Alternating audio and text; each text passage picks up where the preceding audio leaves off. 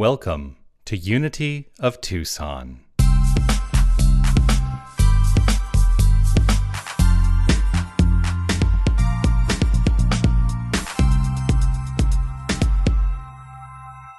Oh, thank you. Thank you so very, very much.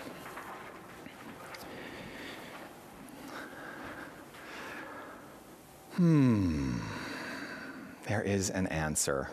Well, then, it, you know, the, the, the title of my message today is Is There an Answer? And, well, the song is telling us there is an answer. Well, what is that answer? That's really the, that, that then becomes the question for me. If there is an answer, what is the answer? You know, um, one of the things that I'm going to talk a little bit about today is this concept of enlightenment. And it, I, when I was putting that together, what I forgot about is that in the, uh, in the statements of purpose for Hinduism and Buddhism, it says essentially that the purpose is to gain enlightenment. So I really want us to think about what does it mean to be enlightened? Because I think for me, that's where the answer lies. It is in enlightenment. It is when I turn on the light in my own mind, when I turn on the light in my own heart, and I deepen into the revelation and recognition of that answer. So, what is the answer? I will get there, I promise. Dealing with a cable issue here for a moment. There we go. That's more comfortable.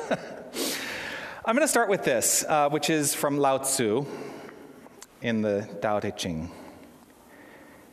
Knowing others is wisdom. Knowing the self is enlightenment. Mastering others requires force. Mastering the self requires strength. I begin there because there's a little hint at the answer there within that. Enlightenment is ultimately knowing the self, is what he says here. Knowing the self. And to know the self requires not consternation, it does not require coercion, it requires an innate sense of strength. It does not require force, it requires strength strength of heart, strength of mind, strength of purpose. And I can stand firm in my resolve that strength exists right where I am. Strength exists right where each and every one of us is. That's the truth. For strength is one of the attributes of this thing we call God. And if that is who and what we are, well, then that is our attribute as well. In my Thursday evening, I, you know, in this, this course that I'm taking on Thursday evenings, actually, it came up, it, it, you know, nothing is ever a mistake. Everything revolved around enlightenment this week. We talked a lot about enlightenment this week. But in my Thursday night course, um, we're to read a section of a book that we're reading, and then we are supposed to write a one page kind of thought paper on that. And I started my thought paper with this question. Why do we keep conceptualizing enlightenment as something other than what we are experiencing right now? Why do we keep conceptualizing enlightenment as something other than what we are experiencing right now? To conceptualize enlightenment as something other than what we are experiencing right now keeps putting it out there in the future. It keeps putting it out there beyond reach. It keeps putting it out there and out there and out there. And I will tell you, we can spend a lifetime searching for enlightenment, but I am choosing in this moment to step back and say, I am enlightenment. I am that wisdom. I am that strength. I am the power of understanding as the self. In the song, one of the first lyrics is this When the storm begins to blow and I've lost my way back home, oh, there is an answer when the storm begins to blow, I think that's when we decide that enlightenment must be something out there. Because if we are enlightened, why are we not experiencing incredible expanses of peace and love and harmony in the world? You know, and, and it seems that over the many, over many, many years, at least the 10 years that I've been in ministry, um, it seems like the world is becoming a more combative place. Does that mean that my heart is rooted in that combative experience? Absolutely not. I know for myself there is an answer. And my choice is to be the light, to be enlightened, to shine the way, like I say with this peace candle, if we understand that peace is at the core of our being and we allow that peace to proliferate and expand from that core of being into every action, every word, every thought, every idea, well, then we are the point at which we change the world. So, how do we change the world? That world is filled with stormy seas right now, right? When the storm begins to blow and I've lost my way back home, there is an answer. When I was thinking about this lyric, a, a, piece of scripture actually came to me, and it's uh, one, of the, one of the miracles that Jesus performed. It's in Matthew chapter 8. It reads this way Then he got into the boat, and his disciples followed him. That's Jesus. He got into the boat, and his disciples followed him. Suddenly, a furious storm came up on the water, so that the waves swept over the boat. But Jesus was sleeping. The disciples went and woke him, saying, Lord, save us, we're going to drown. He replied, You of little faith, why are you so afraid? Then he got up and rebuked the winds and waves, and it was completely calm. So, a couple things within this. First of all, he gets into the boat and immediately goes to sleep, apparently, right? Get into the boat. His disciples followed him. Suddenly, a furious storm comes up, but Jesus is asleep. So, what does that mean that Jesus is asleep? It is to, I believe it is representative of that place within each and every one of us that is relaxed and renewed in the sense of truth of who we are. That, that it is the reflection of that inner peace that it resides right here, right now. So he's perfectly content sleeping, and the disciples come up to him and say, Jesus, come on, come on. What is going on? There's this storm and you're just sleeping, right? You must save us, we're going to drown. Well, the answer to him is this Ye of little faith. Ye of little faith. Why are you so afraid? And then he gets up and he allows that peace that is at the core of his beingness, and this is the work that each and every one of us can do because Jesus is, the, is a way shower and was here to teach that we can do this and so much more. We find that peace within our hearts. We recognize that peace within our hearts that allows us to be calm within the storm. And as that expands out, it rebukes the wind and the waves and calms everything. But it requires something. What is the answer? Ye of little faith. That's what it requires. It requires faith. Faith overcomes fear. Faith overrides that fear at the core, core of, our, of our hearts. Faith, that deeper recognition, that knowing that right where I am, God is. Right where you are, God is. That is the thing that calms the, the storm. That is the answer. That is an answer. There is an answer. In everything that we experience, there is an answer. Now, faith, what is faith? Faith is, faith is an unshakable belief. We, I often refer to places of faith as core beliefs, right? There is that which is unshakable, unquestionable within my own mind. And that unshakable, unquestionable faith, that belief, that is showing up as the construct of my experience. If I were to ask you, this question, and I will ask you this question as a rhetorical question for consideration. The question is this What do you have faith in? I'm having this, this moment of thinking that everybody is out there watching their computers and saying, Well, I have faith in, and saying it out loud, whatever it is. I don't think that's actually happening, but what do you have faith in? What is so unshakable at the level of belief for you that you don't ever question it? What is that place of faith? What comes to mind for you?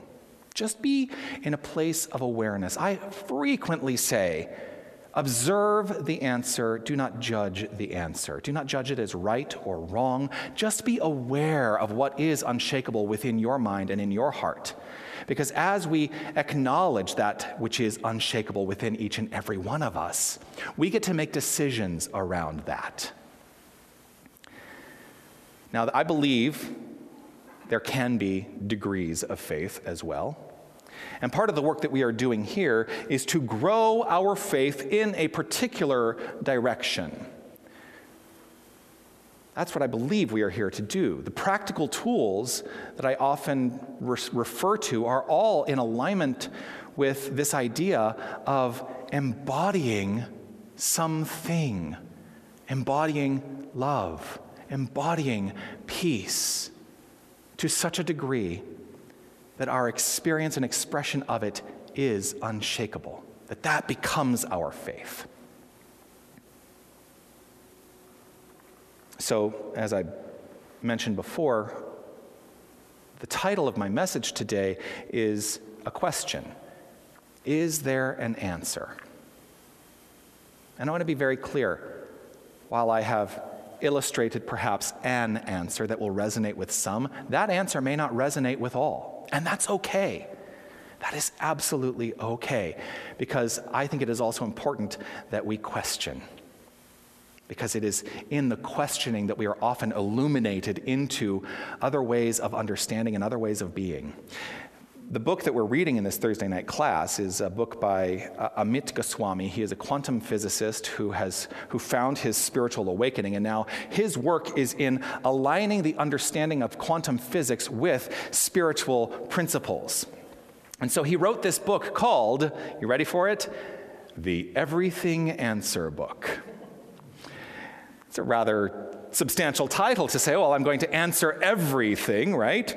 Um, and as we've been working through this book every week when we come together for class, frequently many of us in that class say, I think that he got the title wrong. I think the title should actually be Question Everything Book, the Question Everything Book, right?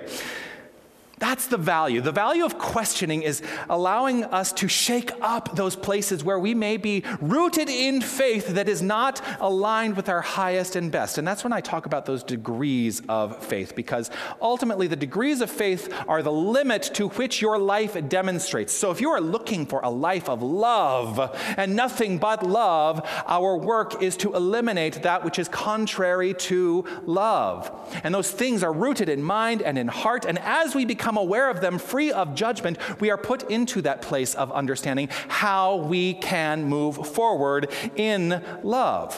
Whatever comes up for you, whether it's love, light, peace, power, beauty, joy, whatever it is, and it can be all of those things, one of those things, a combination of those things, it can be any attribute of God that is resonant within your heart because it is all present within you right here and right now. So, what will you put your focus on right now? And if you find something in this exploration that requires questioning, question it. Look at it and say, I don't know that I necessarily agree with this that is in my mind, that is in my heart. That's the work. That is a practical tool. Questioning everything is a practical tool that can lead us to greater expressions and understandings of the self. That is the thing that I love about this Thursday class because we are questioning everything. We're questioning every word. We are questioning a lot of word usage in this book. We are questioning a lot of the things he takes on as assumptions within this book.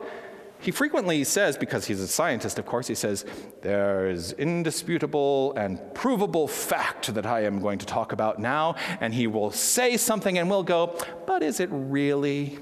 Is it really indisputable? Is it really provable? Where is the evidence? Where is the evidence? And so that brings me back to the concept of faith. Faith is the evidence of things hoped for. No, it's the, the, the, the faith, now I'm going to mess it all up. Faith is the substance of things hoped for, the evidence of things unseen. The evidence, when it comes to faith, is that which is within each and every one of us. And we are the ones who demonstrate that faith. That, for me, is an answer when we shake up our faith, there is value in shaking up that faith so that we can arrive at a new conclusion, a new idea. Oh my goodness, a new thought.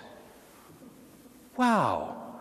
Imagine that. We are in a philosophy that is rooted in this idea called new thought. And it doesn't matter if you're in unity or religious science or divine science or any aspect of the New Thought philosophy. The point and purpose of New Thought is to say, I don't necessarily have to agree with all that has come before me. I am an expression and ex- I'm an impression and an expression of this infinite divine power, and I get to make the choice, and I do so by embodying a new thought. The value of questioning everything is, is, is, is letting go of what we think we know and opening ourselves to the infinite power and presence and knowing that that wisdom is flowing through each and every one of us. I'm going to tell you something. Anyone, anyone who tells you that they have the answer for you does not, even me. Even when I tell you, here's an answer, right? I, I, I, will, I will say, I think I frequently say, here is an answer. I never say, here is the answer. I'm never so definite in my article that I am saying this is what you must believe. And if you ever hear me say this is what you must believe, call me on it because it is my understanding that our point and purpose of living is not to be told what to believe. The whole point and purpose of the New Thought philosophy and unity principles is to say, here is a method for addressing what it is you believe. And as you become more deeply aware of what it is you believe, you get to put something new into practice. But it is not up for me to tell you what that is. It is up for you to make the decision and determination as to what that will be for you. So there is an answer. There is an answer. And the answer for each of us can only be illuminated by each of us, for each of us, individualized as this magnificent expression of. God. Yeah, that's what I love about New Thought. It invites us to question much more than it provides answers. One of my favorite mantras is to say for myself at times of living in the unknown, I am willing to live in the question. I am willing to live in the question. Let go of what I think I know and live in the question. When I do that, and when that, that is a spiritual practice for me, that works for me. When I do that, what I find almost always, I'm sitting here thinking, I've now qualified that as an almost always. And I'm going to take away that qualifier. What I find always is an answer that illuminates itself through me, and that answer inevitably works. When I adopt that answer internally, it roots itself as an embodiment to a place of unshakable faith. And then what happens? I begin to become a aware of the other places in my life that require the same work. For there is no destination of enlightenment. There is no destination of enlightenment. Enlightenment is a now practice. We are living enlightenment right now. It is not some place we are ever getting to.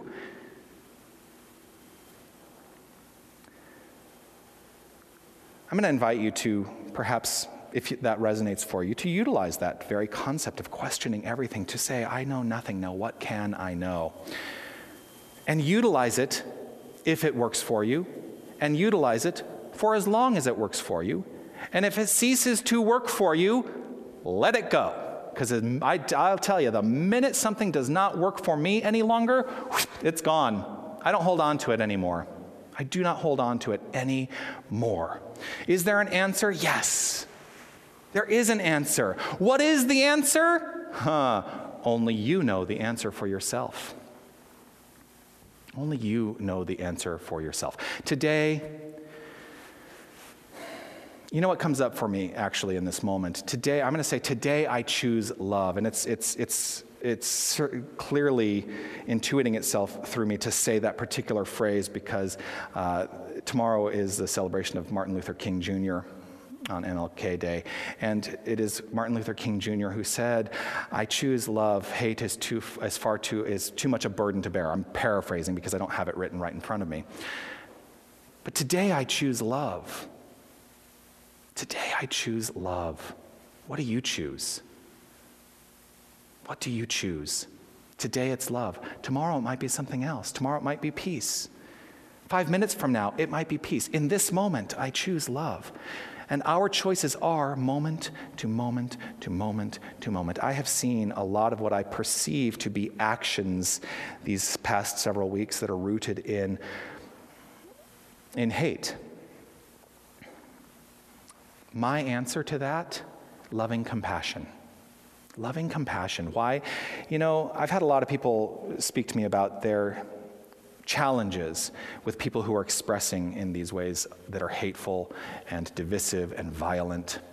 And they ask me, they ask me because I'm a minister and, and people want to know. They ask me, what are your thoughts around that? And I say, you know, I root my heart in a place of compassion. Compassion, within that, in compassion, I find understanding. When I am in compassion, I can observe an experience, I can observe actions that I know are cries. They are cries that are illustrating a root of pain. That's what leads to hateful activity, a root of pain.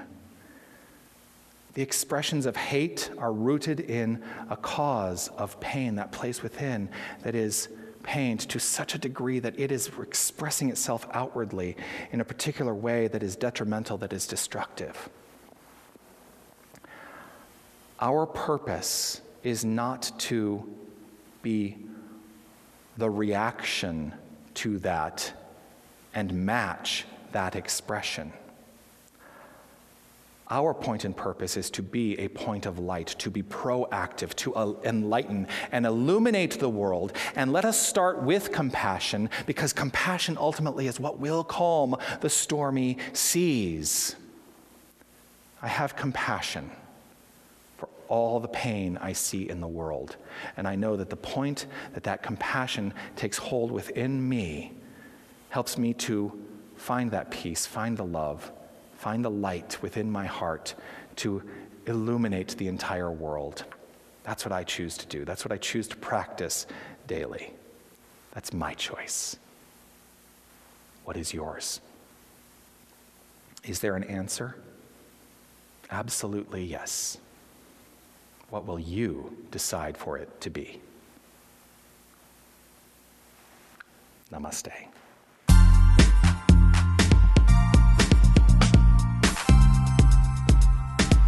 Hi, this is Reverend Jonathan Zenz, and I want to thank you for listening to the podcast of my Sunday message. Your financial support will ensure that we can continue to offer this as an option for inspiration. You can make your tax deductible contribution in any amount on our website, unitytucson.com. Once again, thank you for listening. You are magnificent. Namaste.